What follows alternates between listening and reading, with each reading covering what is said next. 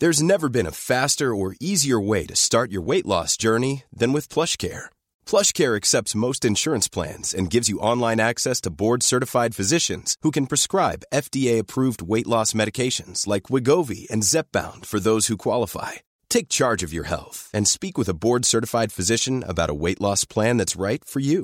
Get started today at plushcare.com slash weight loss. That's plushcare.com slash weight loss. plushcare.com slash weight loss.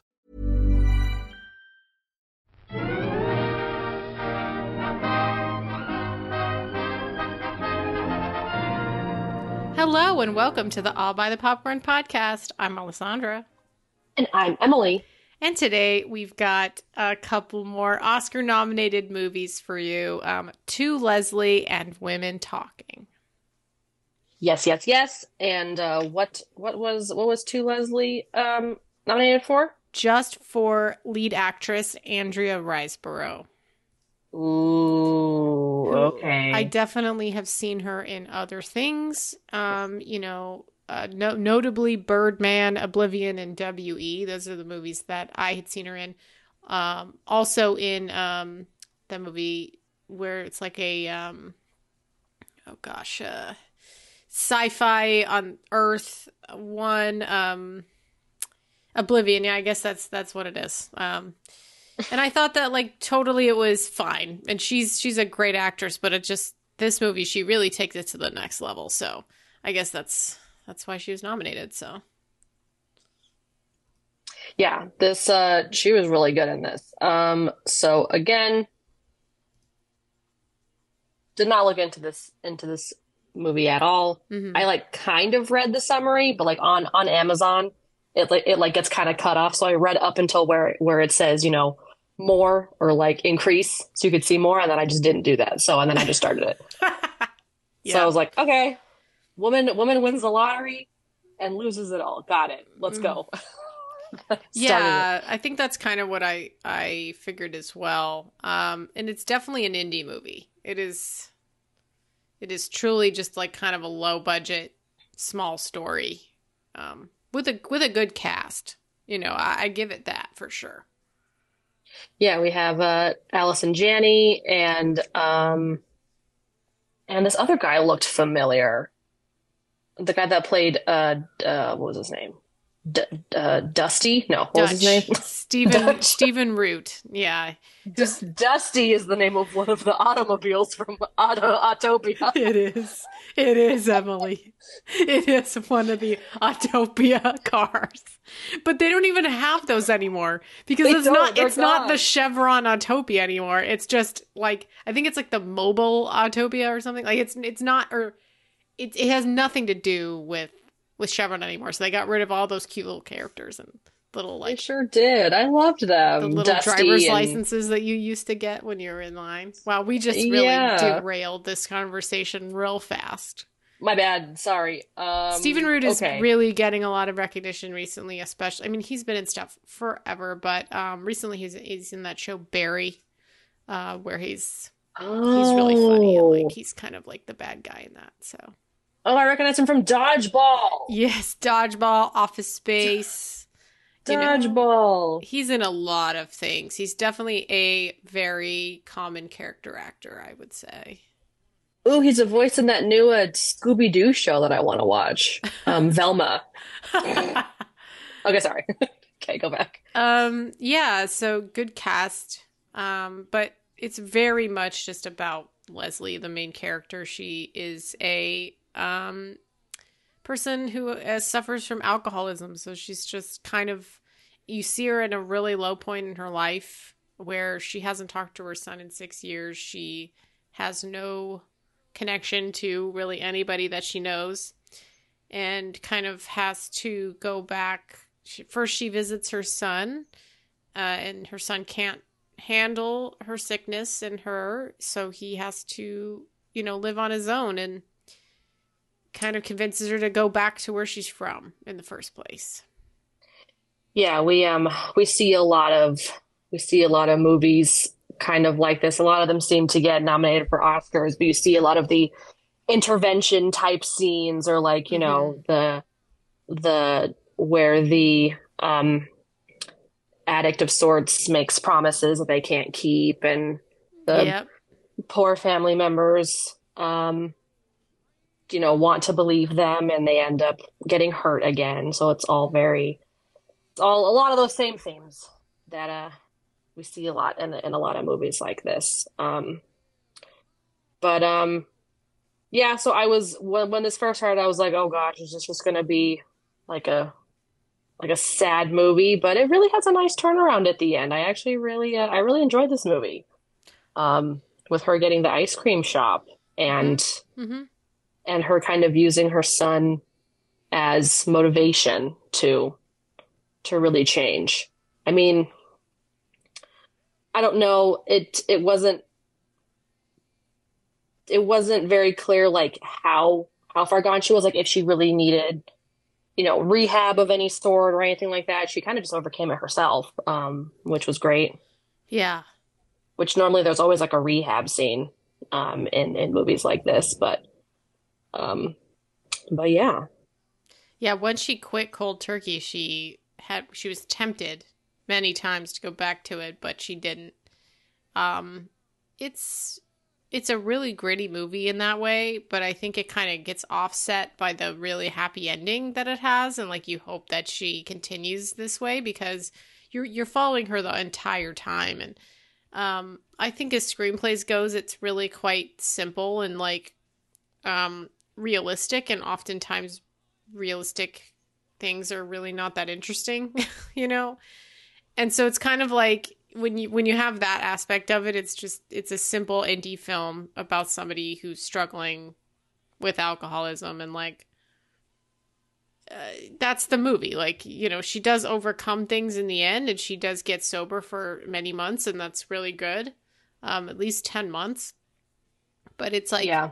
You know, uh, realistically, maybe that wouldn't have happened or it wouldn't have been as smooth as it was it was shown in the in the movie. And not that this was smooth, but you know, we did follow quite a long time of her struggling before she decides to quit cold turkey. It, it's pretty much most of the movie where she's um, just shown struggling and Yeah, kind of hopping from place to place. Like first she goes to her son's and then he Mhm. kind of kicks her out and then um he so who was who was Dutch to her? Was he, they were they like family or were they like friends or something? I think they were just friends. I think it was um, Dutch and um, Nancy, was Nancy. Yes, Alison Yeah. Janney's character. And I think that what it was was not clear until we watched the video of um, her winning the lottery again. That they behind this behind her, she's like, "Drinks are on me," and and they're like, you know, we better get some of that. And so it seemed like they were kind of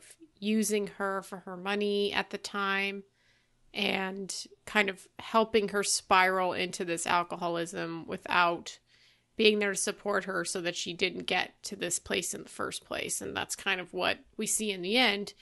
But it didn't it just really didn't explore it enough. I think it was just kind of just around. No, it was very kind of vague. I mean, we really uh, we only only went off of what everyone was saying about because it, it had already happened. Like we didn't see we didn't see any of the point to where she got the lottery money and then and then what she did, like did with it. We just kind of got that information from what others and what Leslie said about the situation. Like the movie just starts with that with that lottery video and then fast forward to after the fact obviously when she's already lost the house and lost her son, her everything. friends and her family. Yeah, pretty much lost everything. Yeah, Um, and she's just kind of desperate to, you know, get that next drink, have a place to stay, you know, just kind of doing doing the rounds. And then she kind of ends up upon a motel.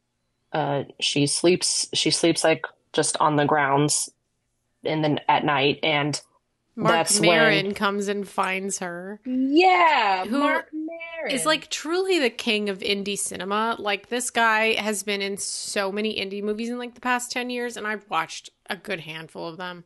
Um he also has an extremely successful podcast and I think he's honestly more famous for his podcast than he is as an actor. I'm I'm serious. really. I've I know him from Glow, Yes. obviously. Yeah. I love Glow. I love that show. Yeah. Um, I'm sad it got canceled. and um and yeah, and I think was he in no, am I thinking of someone else something else? Was he, he was in, in that Stardust oh. movie that we watched. Remember that? Train wreck oh, of a movie. my god. Stardust. Oh, and he was in he was in Joker? I don't remember that. Mm. But I also try not to remember that movie. Um Okay, I think I'm thinking of to me, he, he kind of always plays like kind of a rough figure who has a soft spot. And like that's kind of how he is in this movie too and like he sees Leslie and automatically he feels bad for her so he wants to help her. You know. Yeah, he he seems more soft like I, th- I think this is the yeah. most soft he, he's character soft boy I've, in this, I've, for sure. I've yeah. seen him play. Yeah. For sure, yeah. I mean, he and we learn he clearly is pining over Leslie. Like he just he really appreciates her and really and, and, and loves her. You know, just out of nowhere. But he yeah he does. Kinda, kinda, yeah, it, it, definitely felt a little uh, slightly out of nowhere. But like I yeah, yeah I I, I kind of it like you knew it was coming, so it was yeah. It's yeah, you could definitely you definitely see that coming. Um, but yes, he he offers Leslie a job at the motel. And of course, you know, she's kind of just taking advantage of the situation at first and just kind of taking his money and not really working very hard and stuff. But then, but then, uh, but then something clicks and she wants to turn it around. Um, yeah. Yeah. I mean, that's the movie. like there uh, you, you you pretty much got the gist of everything you needed from it. There there were a couple holes that could have been filled and and maybe you know some some extra scenes that we could have seen to kind of to kind of build it up a little bit. Um, but overall, I thought it was thought it was a pretty enjoyable movie. I mean, Leslie was was uh was very was very fun to watch. She... Yeah, I mean, Andrea Ran- Andrea Riseborough truly has a transformation uh, in this movie. She is a like you, it looks like she is gripped with with alcoholism. Like it is it is pretty wild this physicality that she inhabits in this movie. And yeah, it's she, yeah. it's really like quite that that is the it's like it's kind of like we- weirdly um gosh like i don't know what voy- voyeuristic or like incredibly like so realistic that it's hard to watch a lot of the time. And you're like, is this movie just so that we can watch Andrea Ran- Riseborough get nominated for an Oscar? Because, like, that's it. You know, like the whole movie is just her performance as this alcoholic. So, I mean, and it's so incredible that it's like it drowns out all of the flaws of this quite boring movie. You know? Yeah. and and it, you just uh, have to be like okay well that's the way that this movie is being told like this is the type of indie film that it is it's a realism you know type of indie yet has a whimsical ending which is again a very indie movie way to, to end something you know? It, it's like it, it kind of ends on a note that i feel like was not um earned by the whole previous movie before it in a lot of ways um mm-hmm. just to have a good ending. And yeah. you know i felt that the movie that was you know about addiction that came out a few years ago beautiful boy remember with steve carell and, and timothée chalamet yeah that one was a lot realistic in the way that like he he really wasn't doing great in the end of that movie and he still struggles and still it wasn't like just you know i felt because like, that's the thing it's not it's not something that and and it, they did show this in the end mm-hmm. like she she was tempted Almost by the, the, the flask again and, yeah yeah. and because because no one had come and and i think it just it just seemed extra hard for her because she also had like yes dutch and nancy tried i'm using air quotes like tried to help her when when her son called and they're like we only did this because your son called us crying. Like we yeah. like we don't want you here. You're a lost cause. Like we don't we don't we don't think you're a good person we don't want to help you like and then they they spent a lot of the movie like really trying to like just just really being obstacles for her. Um, so true. They're so mean was- to her. They're like bullying her a lot. And like, you know, she may deserve that in a lot of ways, but it's just like that's not going to make her better. That's you know, she doesn't deserve to be like groped in in a car by a creepy dude. You know, like it, all these things Yeah. that they're getting harassed basically. Exactly, exactly. Um, and it, also reminded me of Murray we watched Hillbilly Elegy. I think it was last year for Glenn Mm. Close and Amy Adams, and Mhm. and the mom Amy Adams in that was an, an addict, and the son had to like go to her. I mean, that movie was not very good, but it, he had to like go to her, and like she was also an addict, and like the way that she was behaving was kind of reminiscent of that, you know, the the addict personality. Um, but you know, I think because Andrea Riseborough truly has a lot to work with here, she really does flesh out this person, and she feels like a real person. Like you're watching this on the screen, and you really think this is actually happening to her. Like it truly is a performance that is is a it's remarkable. Like if you just told me that she was on the screen, you you maybe would think this is a documentary just the if it was filmed in a different way, you know, because she has such a visceral performance, you know. True, very true. And that and that really made you want to like, you know, root for her in the end Mhm. and and maybe even want to learn a bit more about the situation cuz like cuz the only things we really gleaned from everyone talking was that, you know, once she won the money, she was partying a lot and she just kind of left her son at home. Like like really not not really being a parent. And she seemed to like we got a lot of pictures in the beginning of of her like giving birth to her son and and you know we never I don't think we ever meet or hear from the father. Oh no. Um, She's just a single mom and like yeah, but she and, even and- before and a she pretty wins- young and a pretty young single mom too. Yeah, it seems that Right? way. Yeah, Yeah. definitely. But yeah, even before she like before she wins in the video of her winning the lottery, she has that personality of like somebody who's really um excitable and you know has that addictive personality that would fall into this, you know, type of lifestyle where she would abandon her son like it's not Yeah. hard to imagine that she could that this could happen to her based on what we've seen like in that video just in that video you know Right. um, Yeah. just because of the way she's acting you know she's really she's so exasperated in that video she's so like gleeful and yelling and shouting and you know she may like just have this kind that kind of personality that is coordinated with having an addicted personality that could become an alcoholic and doing and winning the lottery and getting tons of money to kind of go down this rabbit hole is something that could totally happen to her. You know, it could happen to anybody, obviously. Yeah. Well, and we learned that that her mother was pretty strict and like kept a Baptist. kept a tight leash on her a little bit. Yeah. Yeah. Um. So that could definitely show some of the rebellious attitude. Totally. Yeah. It's a, you know, there's a lot of people in America that could probably relate to this story either personally or by association. Just like understanding, I mean, everybody knows what it's like to have, you know, somebody who is prey to addiction in some way and you wonder why. And so watching this movie kind of has a nice like feeling that you're really getting to know someone who you may know, you know, in your life somewhere. Um, Mhm. And and that's like the best way to describe this relatively simple movie. Yeah. you know. Yeah. yeah. Um, that's all I know about it. I didn't look up anything else. I, I will maybe uh, look up some trivia. Well, there's not much in here. First Okay. feature film directed by Michael Morris.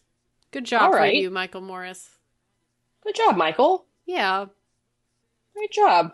and it's just Um, actors working together and other actors working together and other things. yeah. Let's see. I'm gonna look at these. Oh, plot keyword? So What? also, I don't know if you saw this, and it's worth it's worth mentioning.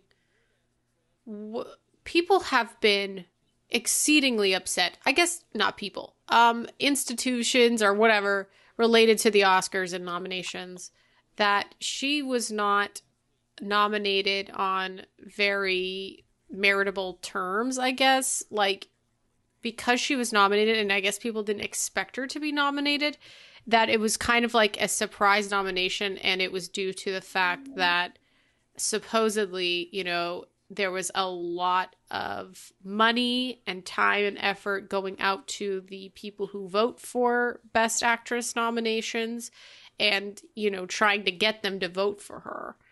And Oh. it is it's kind of a controversy because this is not the only movie that has ever done this. I mean, every single best actress nominee and actor nominee uh, gets nominated because people vote for them, right? And every person who gets nominated is basically like spend like they spend lots and lots of money and lots of time to get these people nominated and trying to beef up their numbers in some way. So it's kind of been exposing this really crazy way that they nominate people for the Oscars Yeah. and how like fucked up it is because we're judging her who really didn't have anything to do with this, you know, for like getting nominated in the first place over other people who may have also deserved this nomination. Um and I think that the the rank choice nomination situation is kind of kind of where it falls because you you put who you want and therefore you're battling between so many other choices that it kind of brings the lower people up in a lot of ways because they manage to get enough votes to push them into the to the nominees category. Um and this was there really is quite a controversy about this. Like i i really have not delved into it at all but um people think that like it's crazy that she got nominated in the first place. And so people are mad at at on Andrea. Um, I think like the production company, um, production company. her, you know, just like kind of the whole process is, and then like she had to like go and defend it in some way. Like she had to basically say, "I was nominated." Like, what? What do you? You know, I feel bad that other people weren't nominated, but that's not within my power. you know, like other people were supposed to be nominated too, and including the woman from Till, who apparently gave an amazing performance and deserved to be nominated and was not. And so you're like, okay, well, how many marks like below? Like, I just wish they were a bit more transparent um, about the the way that it works, and it seems to be quite like messed up. And they really were blaming Andrea and like the whole production of this just just for that whole situation. Um, Hmm. Yeah, Well, it sounds like for for for the voting process, they shouldn't be accepting bribes. Well, that I mean, yeah, and like you're if you how think about that this how is the person, start there and don't accept them? yeah, and I think bribes. It's like hard because obviously they send out all these screeners to everybody, and those are the things that people watch or don't watch, and then they they nominate. I mean, it's the same problem we have every year where we like see who people nominate and we're like did you even watch that movie? Like did you even see it? And and the answer is probably no like for so many people. And and then you're just like well then it's all politics isn't it? It's just it's just like every other you know award show. Everything is always a popularity contest among among peers you know um which is why like the SAG awards makes more sense because that's all their peers and they know it's just a popularity contest like do you have a nice personality uh you did you gave a great performance here you go uh As long as we know that it's a popularity contest and not and not lied to saying that it isn't what it actually is, or it's a bunch yeah. of politics, or it's basically rigged. Um, yeah it's just a crazy thing that sparked with this nomination for sure interesting. Yeah, I didn't even know about that. but I'm not surprised. There's got to be there's got to be something. It's gotta be something every year. I know. It's, It's gotta cute. be something. They're not perfect, and let's keep it that way. I mean, they're never going to be Who's perfect. the um? Who's the host this year? Do we know who the host is? I don't think they're going to have a host again. I think they're just going to. They're just done doing hosts. uh, they didn't have a host last year, and that worked out just fine. Very true. Very true. Um. Okay. Do you to read the? So I don't even know if we have any plot keywords technically. So under keywords, there's Oh, plot details, I and it's it. running. That's it. Dude, There are many other things that could have been written here. running. yeah, running, running, it's wild. Um.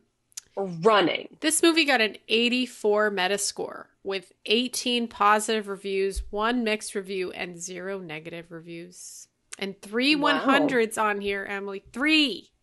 Whoa! This has very generally positive reviews. Hold on, it's loading. Hold on, uh, loading. I'm going to read the, the bottom one for you. The Empire 60 It says an award worthy performance from the reliably exceptional actress Andrea Riseborough elevates an affecting portrait of the road to recovery that fails to tread new ground. Yeah, that's, I mean, that's how I felt Empire. Yeah. Okay. um, Let's see here. I think that the 70 Wrap says it good too. It says, full hearted, albeit conventional. That long first act feels at times punishing. The drama plays out in the film's second half, which is much more engaging. The script gaining momentum alongside Leslie. Yeah, I'll agree with that. Mhm. Let me take a look at one of these 100s. Let's see. Um,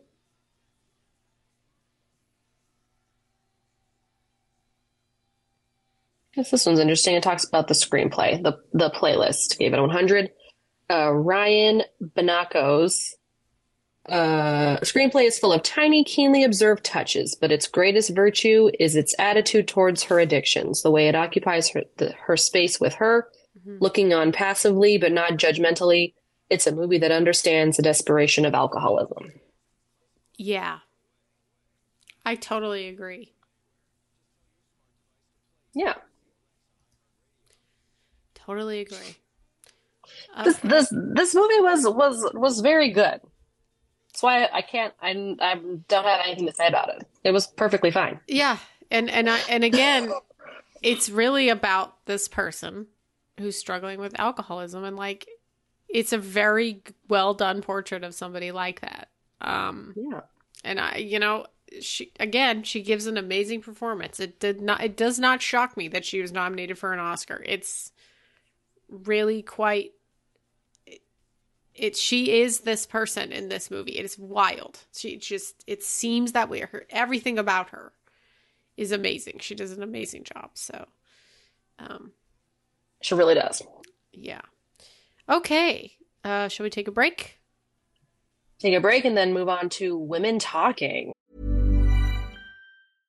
Imagine the softest sheets you've ever felt. Now imagine them getting even softer over time. That's what you'll feel with Boll and Branch's organic cotton sheets. In a recent customer survey, 96% replied that Boll and Branch sheets get softer with every wash. Start getting your best night's sleep in these sheets that get softer and softer for years to come. Try their sheets with a 30-night guarantee. Plus, get 15% off your first order at bollandbranch.com. Code BUTTERY. Exclusions apply. See site for details.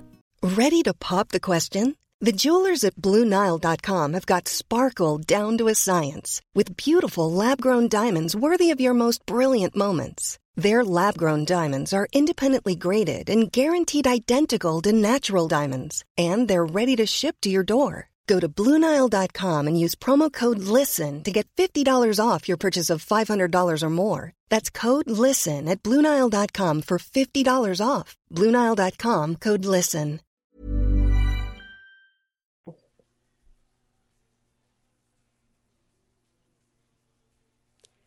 Okay, we are back with the movie that nearly did not come into our grasp until the last possible moment. Emily, would you like to explain what happened with this movie?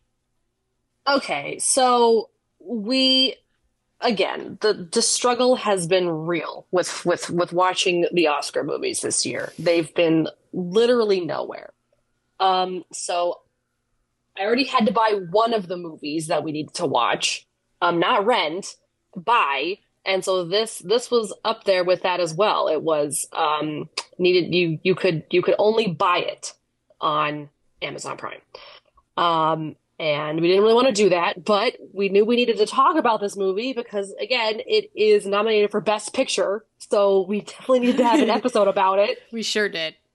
So I was I had given in. I was like, I'm just gonna buy it, Alessandro, because we need to watch me to talk about it. Like we can't just because it was gonna come to Prime for free in, on on March 8th, and we were. But it was like going twenty to- six dollars to buy. Like it was expensive, It was expensive, and March But eighth is too late to watch and March this 8th is movie. too late, and then talk about it because we were, we're literally going to be recording our theories like like th- around that time. So it it wouldn't work. So I was like, I'm just gonna buy it, and, it had kind of gone down in price. But then we waited one more day.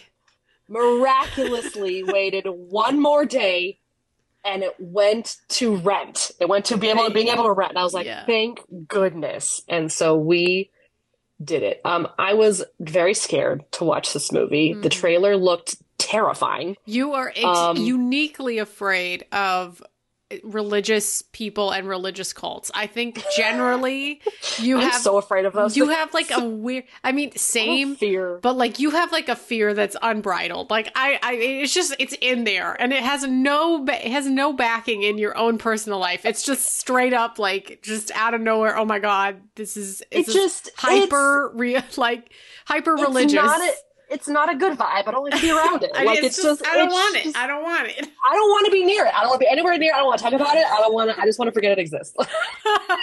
and and oh god. yeah. So and this and this trailer was scary. I Yeah. mean, I and you know after being scarred for the rest of my life watching Blonde, um, I didn't want I didn't want to have another explicit movie.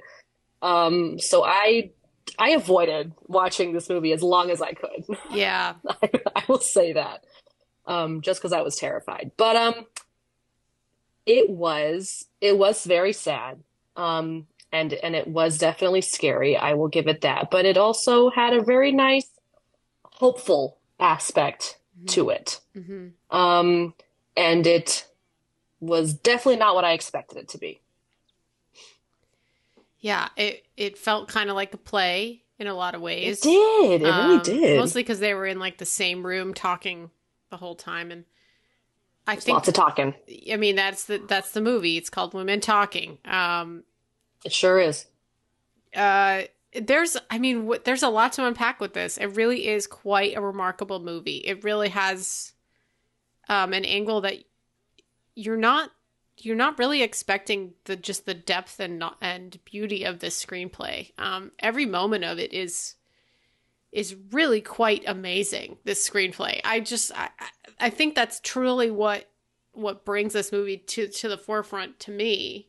Um, because I thought it was just going to be a like a lot more like a play where they just kind of discuss things that are like a bit too on the nose or something. And I guess that it was like that in some in some ways but it was kind of like the gradual realization of all these women um, to understanding their place um, in the world and their unique situation that ended up truly like encompassing everything about like the patriarchy and like what it really means to kind of take the reins of your own life. And there are so many themes in it that it's just underlying everything throughout this whole movie.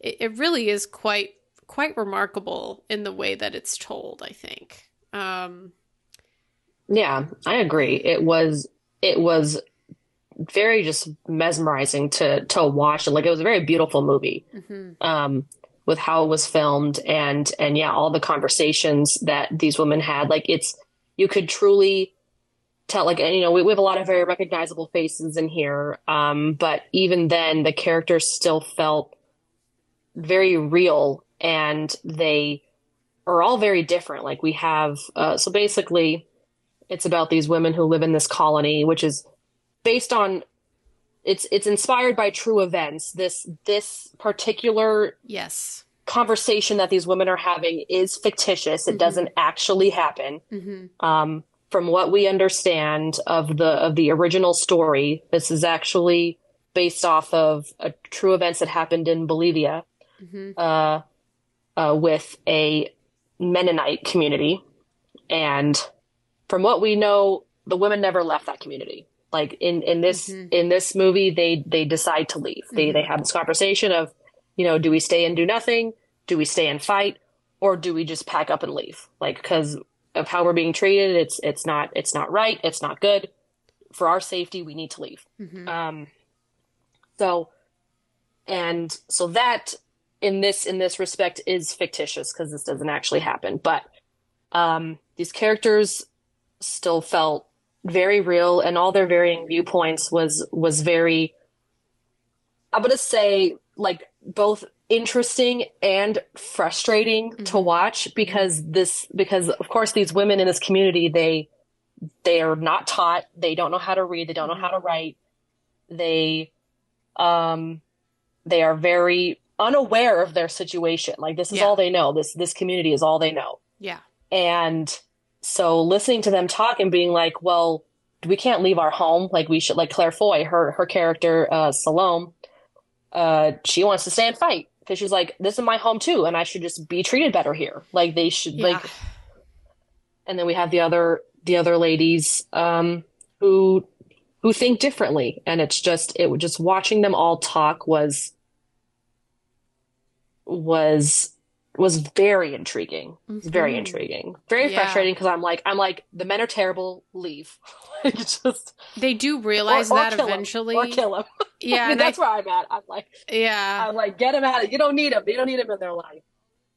Um, and just how everything escalates too. Like even after they're like, okay, we'll leave, Mhm. but we'll but we'll allow after some time some of the men to draw. I'm like, no, no. Well, then they're like, it's not. not going to happen. And then they're like, no, because it's just going to turn into exactly what happened and we'll just be somewhere else. And, and it's so hard to, it's such an incredibly like, um, dramatic and like, I guess it's, it's, it's a turning point into something that will change things forever for for these people and there's a lot of people involved and it's like the most important decision that anyone has ever made in their entire life and it's Yeah. just left up to a group of of like eight or nine women to just figure it out and yeah, we see just how big this community is Mhm. of just the women's side because the the men are pretty much faceless. Like we never, we really never see them except for August, the one yeah. The the the the man who who teaches the boys and um he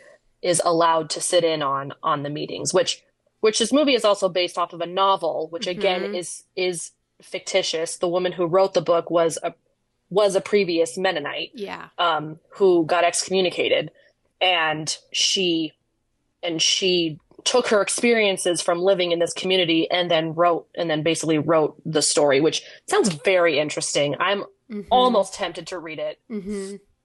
Ooh, i mean but so the but the stress for for you emily is that really God. gonna you're I'm gonna not be able gonna- I, I, I can't do it. I just oh, I'm so, but I'm so into like like once like after I watched this movie and was like, wow, that was actually very good and and I liked it. Like, and then we started reading articles about it, and I was like, this is this is so terrifying, but so interesting. Oh, yeah no, y- I can't do it. I'm not gonna do it. you sent me a an article by do it.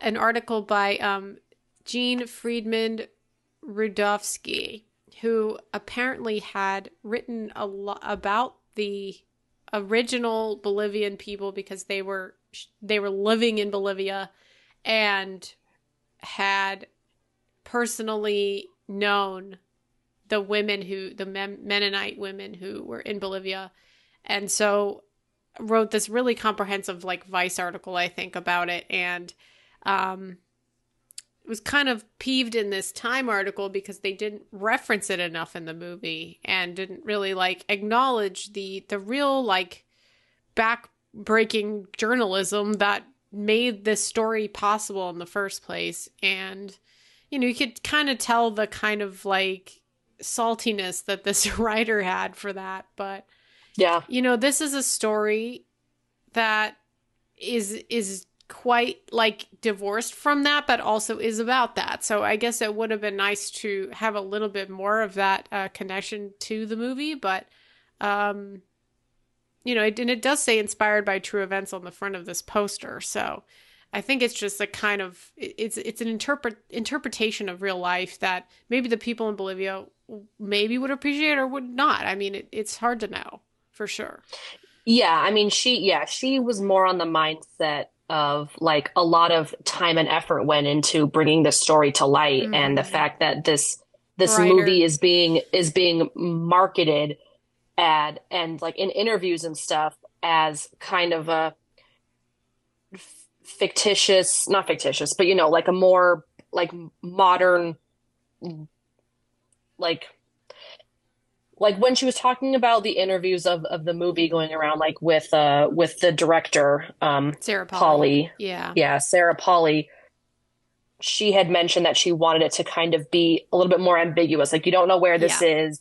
Yeah. You don't kind of know you don't know where these people are are from really. Hmm and it's and when you're watching it and it really is a very like otherworldly experience because when you're looking at it you just see these people like kind of in historical looking clothes but then out of nowhere you see a car coming through playing like a more current song and then it's the 2010 census and it's just very it just kind of it really like settles it for you that like this this could happen anytime like there's mm-hmm. Mm-hmm. it's and and in a lot of ways things like this are trying to happen or are currently happening I mean, there's a, there's there's communities like this where there's like a Yes. patriarchal setting, um, and women don't really have any power at all. And you know, I think it's trying to be more than that. I think it's not like you said to make it more ambiguous. They the director is trying to make it a little bit more generic about just the nature of power, the nature of a patriarchal structure in which women don't have a say in anything that they're doing and they never really thought about it. And so coming you know that and honestly that is just like the tip of the iceberg of what this movie is about, you know? like it, it's a lot about Yeah. like society as a whole and the way that the structures are to be able to allow for for men to attack women and get away with it and nothing really happens. Even if those particular men go to jail it's it'll happen again with other men because the whole thing is a big old farce and it's the way that it is. Like and that's that's the problem. Like and you really and they talk about this and especially um i think it's ona which is um Rooney Mara's uh, character. Rooney Mara's character. She's like, yeah. you know, in a way, I will be able maybe one day to forgive the men who have done this because they're just as much of a uh, a victim as we are in a lot of ways to the structure of this world that we we have been in, and and the men teach the men and the women teach the women, and that's how it goes. And, and we have two older women in this in this group as well. Um, played by uh, Judith Ivey and Oh, well well three Sheila three kind of Well, and Yeah. of course, um, Frances McDormand's character leaves like right at the very beginning, so she's hardly in it. She's more of just like a stoic um, opposition um, character.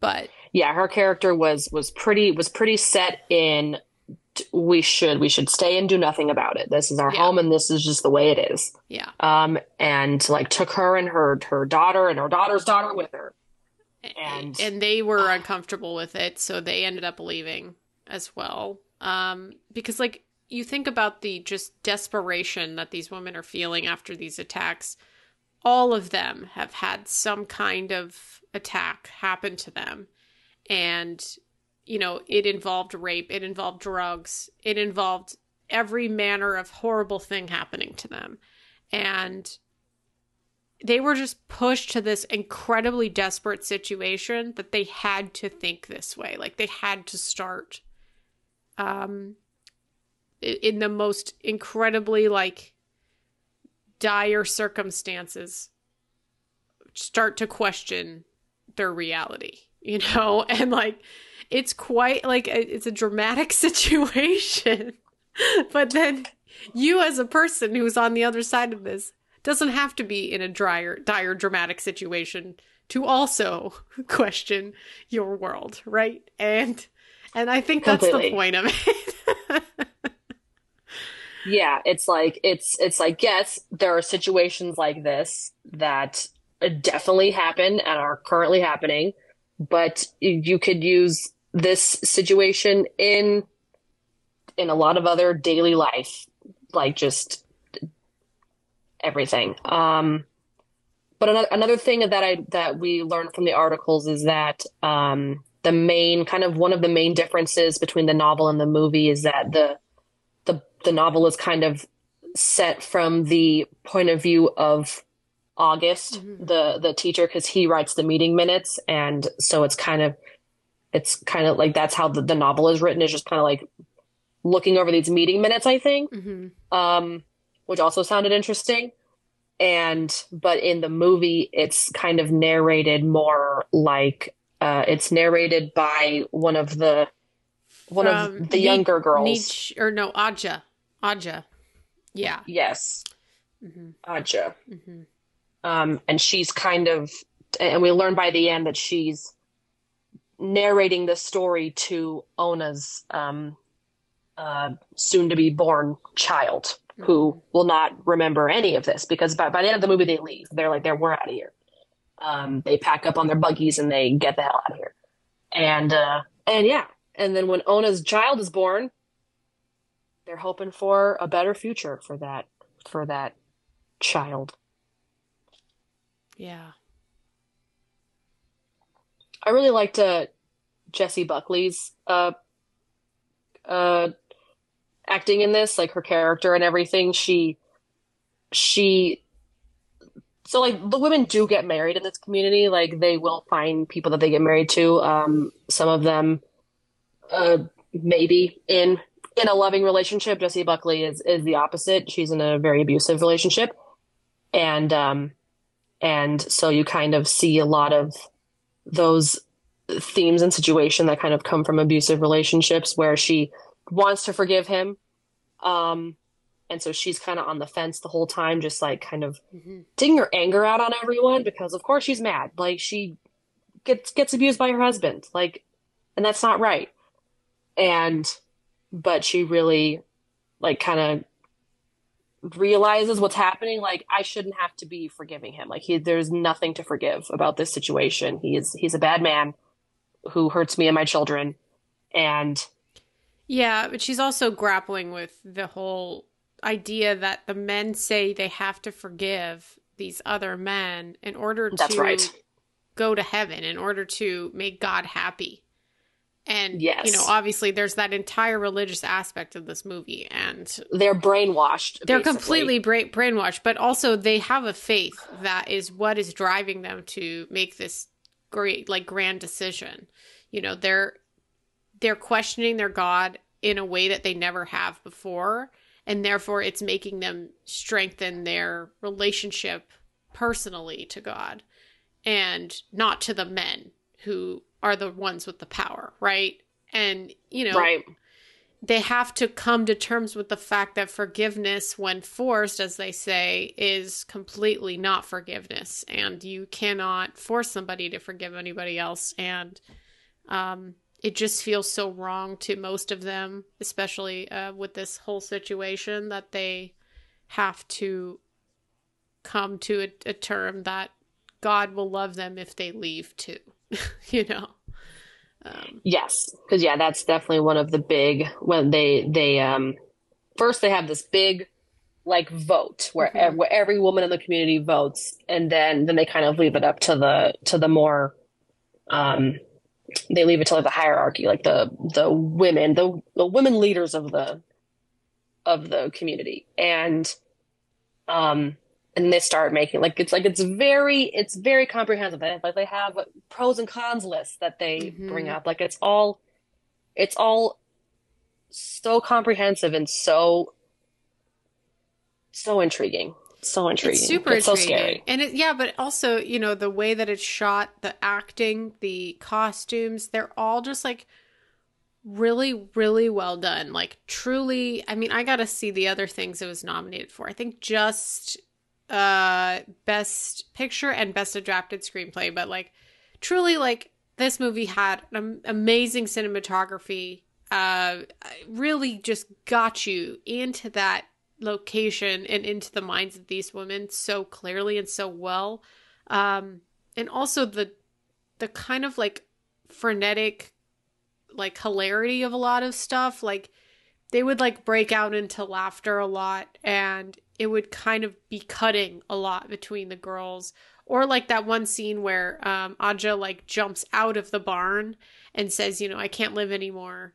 And she lands on the haystack and then they all are laughing because the uncomfortableness was like so intense that they didn't know what else to do in that moment. And that that happens quite a lot of times as they're talking. Um it's just such a heavy human thing to go through where they're trying to reconcile with these great big emotions that they're feeling they and the only way that they can is just to burst into laughter you know it's wild um, Yeah, and another character I, I really liked because we also get into like the the mental aspect of it. The one who plays um uh, Michelle McLeod McLeod. he Yeah. plays um the one who smokes, yeah yeah and she has panic and, uh, attacks and a, a couple of them have panic attacks. Like they, and then of course they call them like episodes, or they call them like, you know, whatever they want to call them,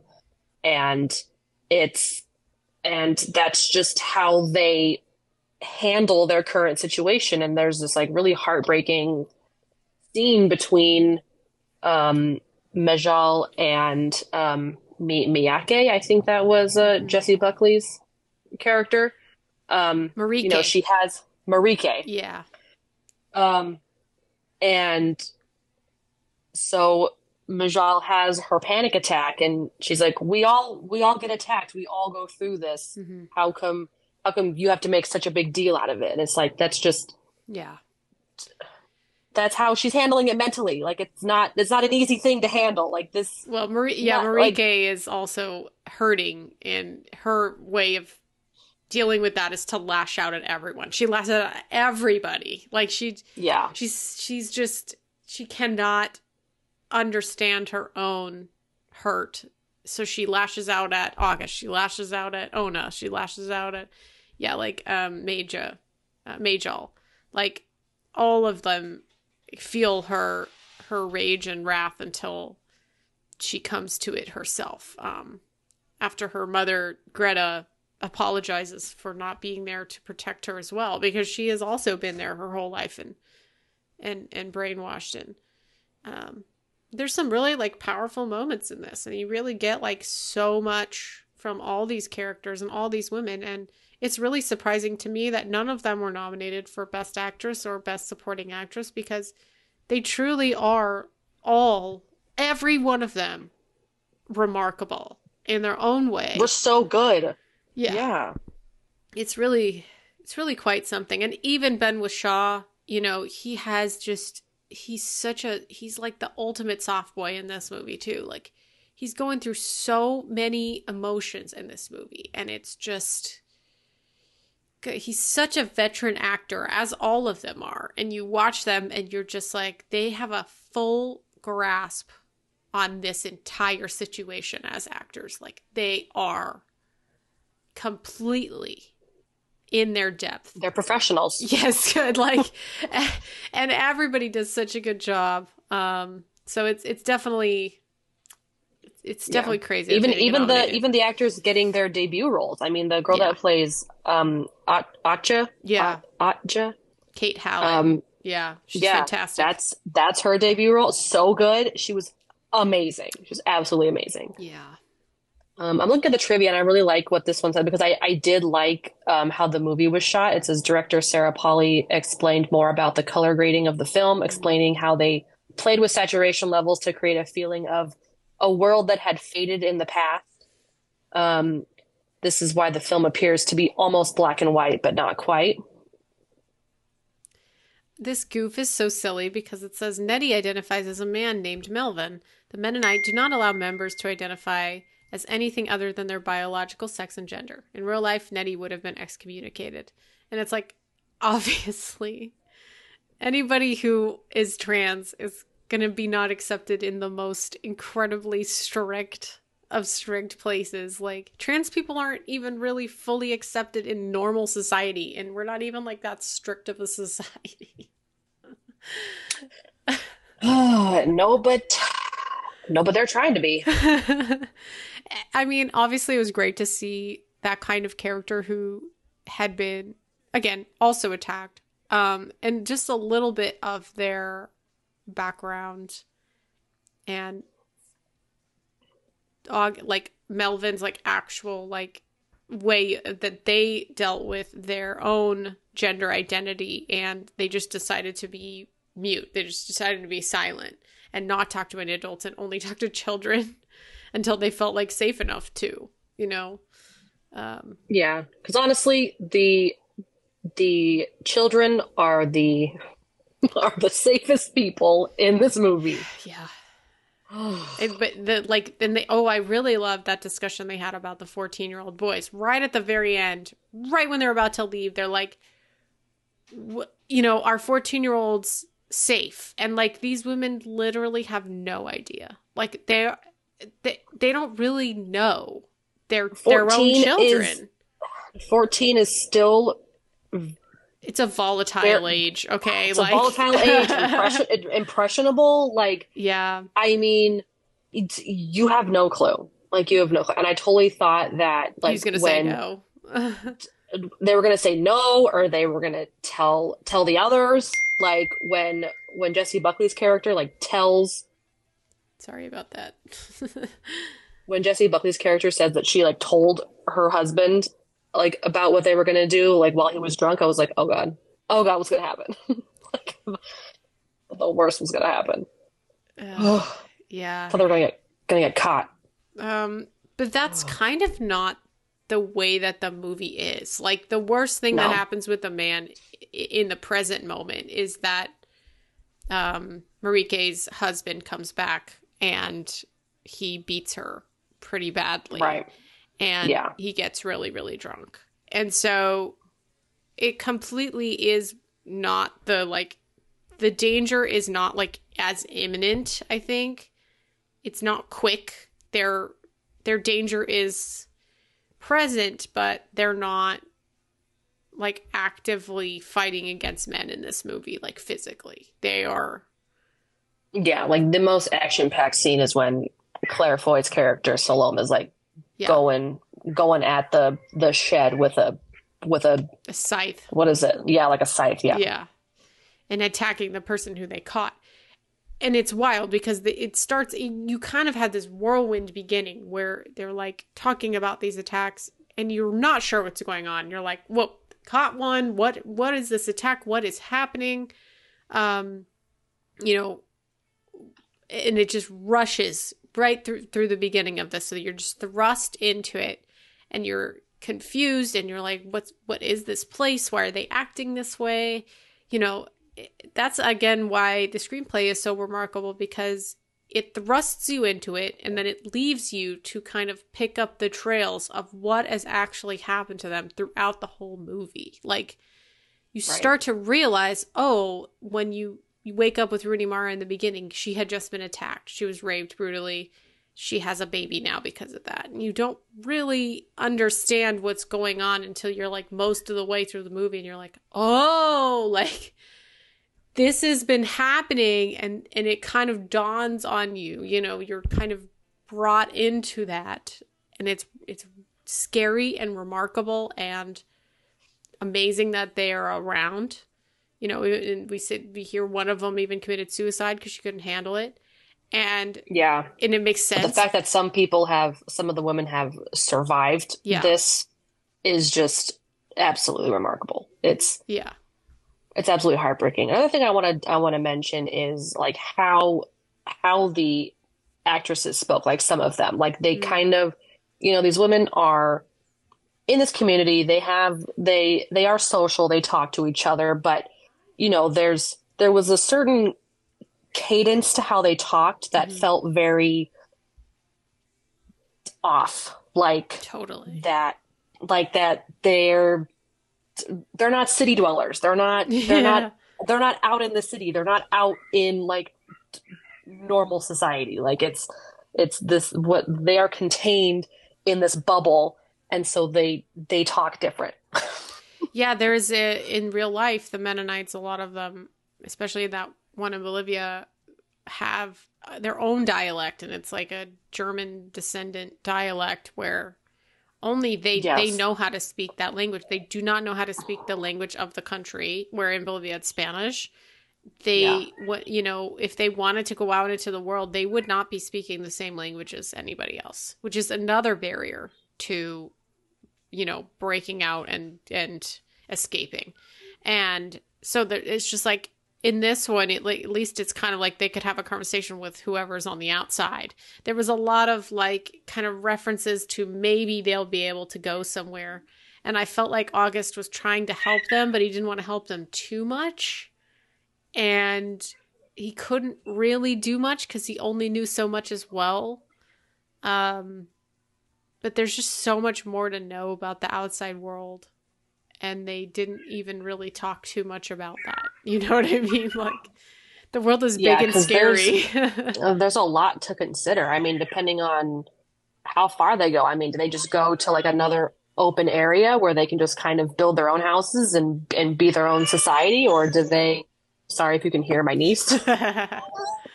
They're trying to put her to sleep. Yep. And she's fighting it.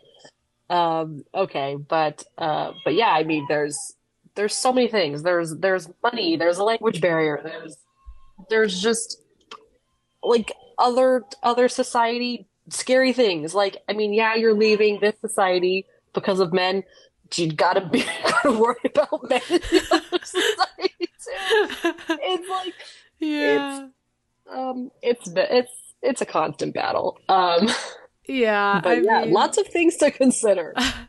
I think we've really talked about a lot of stuff so i think it would be good to to keep going here you can read the the plot keywords Yeah, okay, let's go. Um, I just really, I just thought this movie was very intriguing and I liked talking about it. Um, Same, dude. I was looking up articles all night. I was like thinking about it all night last night. Like I like laid in bed and I was like, that was such a good movie. That was like really thought provoking and and interesting and yeah, I, I just yeah, I loved it. I thought it was it was really uh really well done. Really glad I got nominated for best picture. You know. yeah, for sure. Um, so to the plot keywords we got here are religious group, sexual assault, forgiveness, women, religion. Okay. Yeah. There you go. This movie got a 79 Metascore with 37 positive reviews, 9 mixed reviews, and 1 negative review. So, wow. Can't believe this got a negative review. But there are 1, 2, 3, 4, 5, 6, 7, 8, 9, 10 100s. The lowest is a 25 from the San Francisco Chronicle.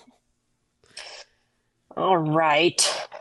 San Francisco Chronicle. Let's see what you have to say. Um, okay. So we've got Women Talking has a remarkable cast. Rooney Mara, Jessie Buckley, Claire Foy, among others, and it's grounded in dramatic real life events, but it's mannered in its conception and wooden in its execution and has little to do with living, breathing people. I'm sorry, what? yeah, I think all these like low ones really just feel like it's quite stocky of a movie. Like it's not I I don't feel this way at all because even though it does have that kind of distance between you and the woman, it quickly becomes more of you a you see the relevance of it. Yeah, like, like- it's it's very relevant. um the Wall Street Journal 60 is really trying to like tear down Miss Polley. Like it's weird. They say Ms. Polley, a longtime actress who got started in movies as a child, does an admirable job of keeping the dramatic temperature at a high level despite the structures of the format. And Ms. Mara, Miss Foy, and Ms. Buckley all make a vivid impression. Yet no one in the movie seems to have a grasp of the practical realities.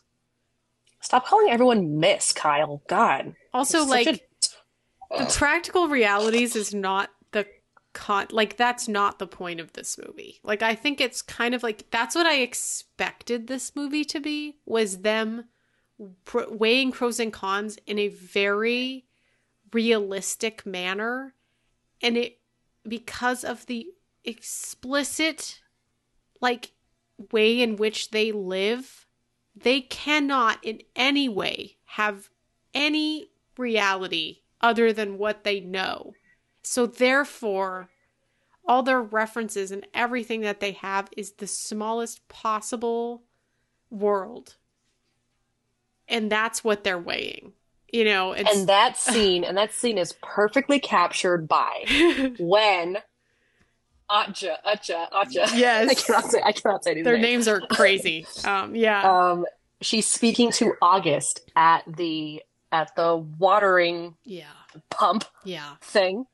And um and he talks about how, you know, he went to university and she's like she's like, I'm glad I don't have to be, you know, I don't have to look forward to university because you probably didn't learn this in university. And she starts swinging like the swinging the pail like around and none of the water comes out because Yeah. of you know fucking physics and gravity whatever and shit. Yeah. Momentum. There we go. Like like which is stuff that you learn in university and no you're maybe you're not physically doing that but like you learn about it. Like you could definitely learn about stuff like that in university and it just and that really showed how how small their little their little world is. Anne Um, Marie's mom was talking about her two horses a lot, and she would like think about them as characters in her own metaphor in her head, and the way that the horses would react when she was in the buggy, the buggy, and how that made her feel, and what the situation was. Um, and it was like shown to us was an eloquent way to describe those certain situations in the realm of where they are you know and yeah it's it's amazing it's it, that's why they don't have any context for what could possibly happen to them outside because they have no idea like they really don't um Yeah, and I feel like that should be obvious. So all of these reviews that are kind of stating that you're wrong and your review's invalid. So I hope you know that. Um, your opinion's not wanted here. Um, okay. Let's move on since the yellow ones are making me seriously mad. like I'm getting more mad at these reviews than I like than I was at the movie. Like I was just seriously like just I, I did get a little frustrated at like what they were saying because I was like, no, the men are bad, leave them. yeah Um you got to let them come to that though like no. they have to come to these realizations on their own I know they do, but I'm like, I'm like, men bad. No, no, no no no, no. Uh, okay, let's see. Was there another one we liked? Let's see. Um, I'm gonna read. Oh, I mean, this that the 80 Arizona Republic says, despite the specificity of the setting and the performances, there is a, a universality universality to the story. Universality. Yeah. Excuse me. Oh my god. Um, Universality. guess we should pick one of these uh, 100s here. Um,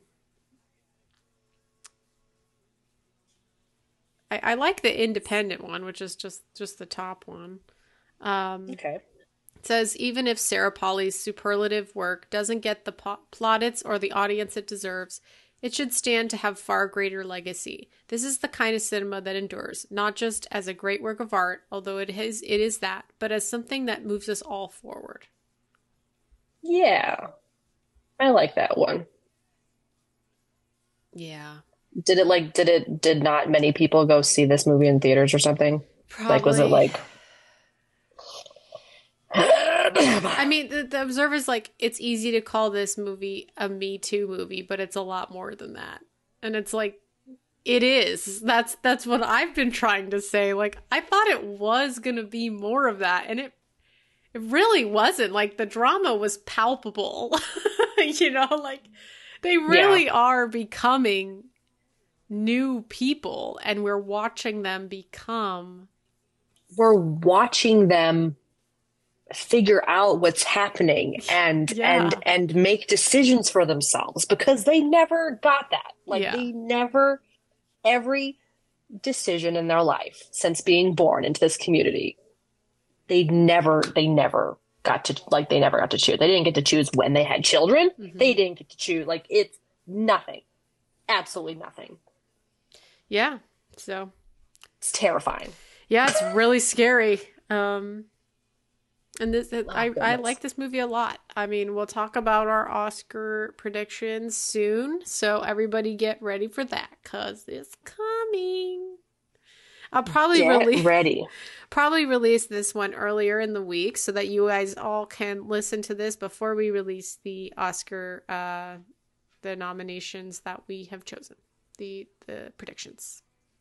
Oh, because this one's not coming out tomorrow. No, it's coming out. Nope. Oh, a little later. All right. All right. Oh my goodness, I have so many movies to watch. I feel I feel like so many movies got snubbed, and I should like watch those movies. I know. Uh, it's oh it's God, really oh stressful. yeah. Oh God. Uh, okay. Well, all right. We're we're doing our best here. We're doing our best. we should if if we can't get to them before the Oscars, we should try to make a list of all the movies that did get snubbed, and we should try to make an effort to to watch them and talk about them on the podcast.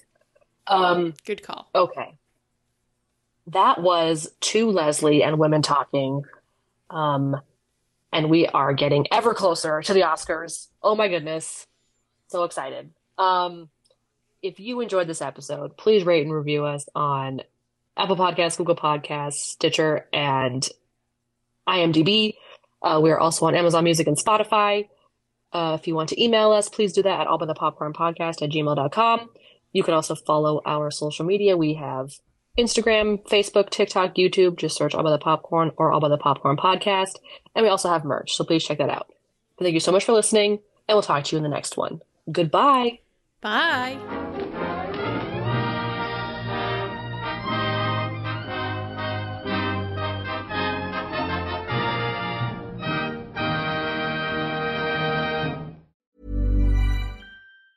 Normally, being a little extra can be a bit much, but when it comes to healthcare, it pays to be extra.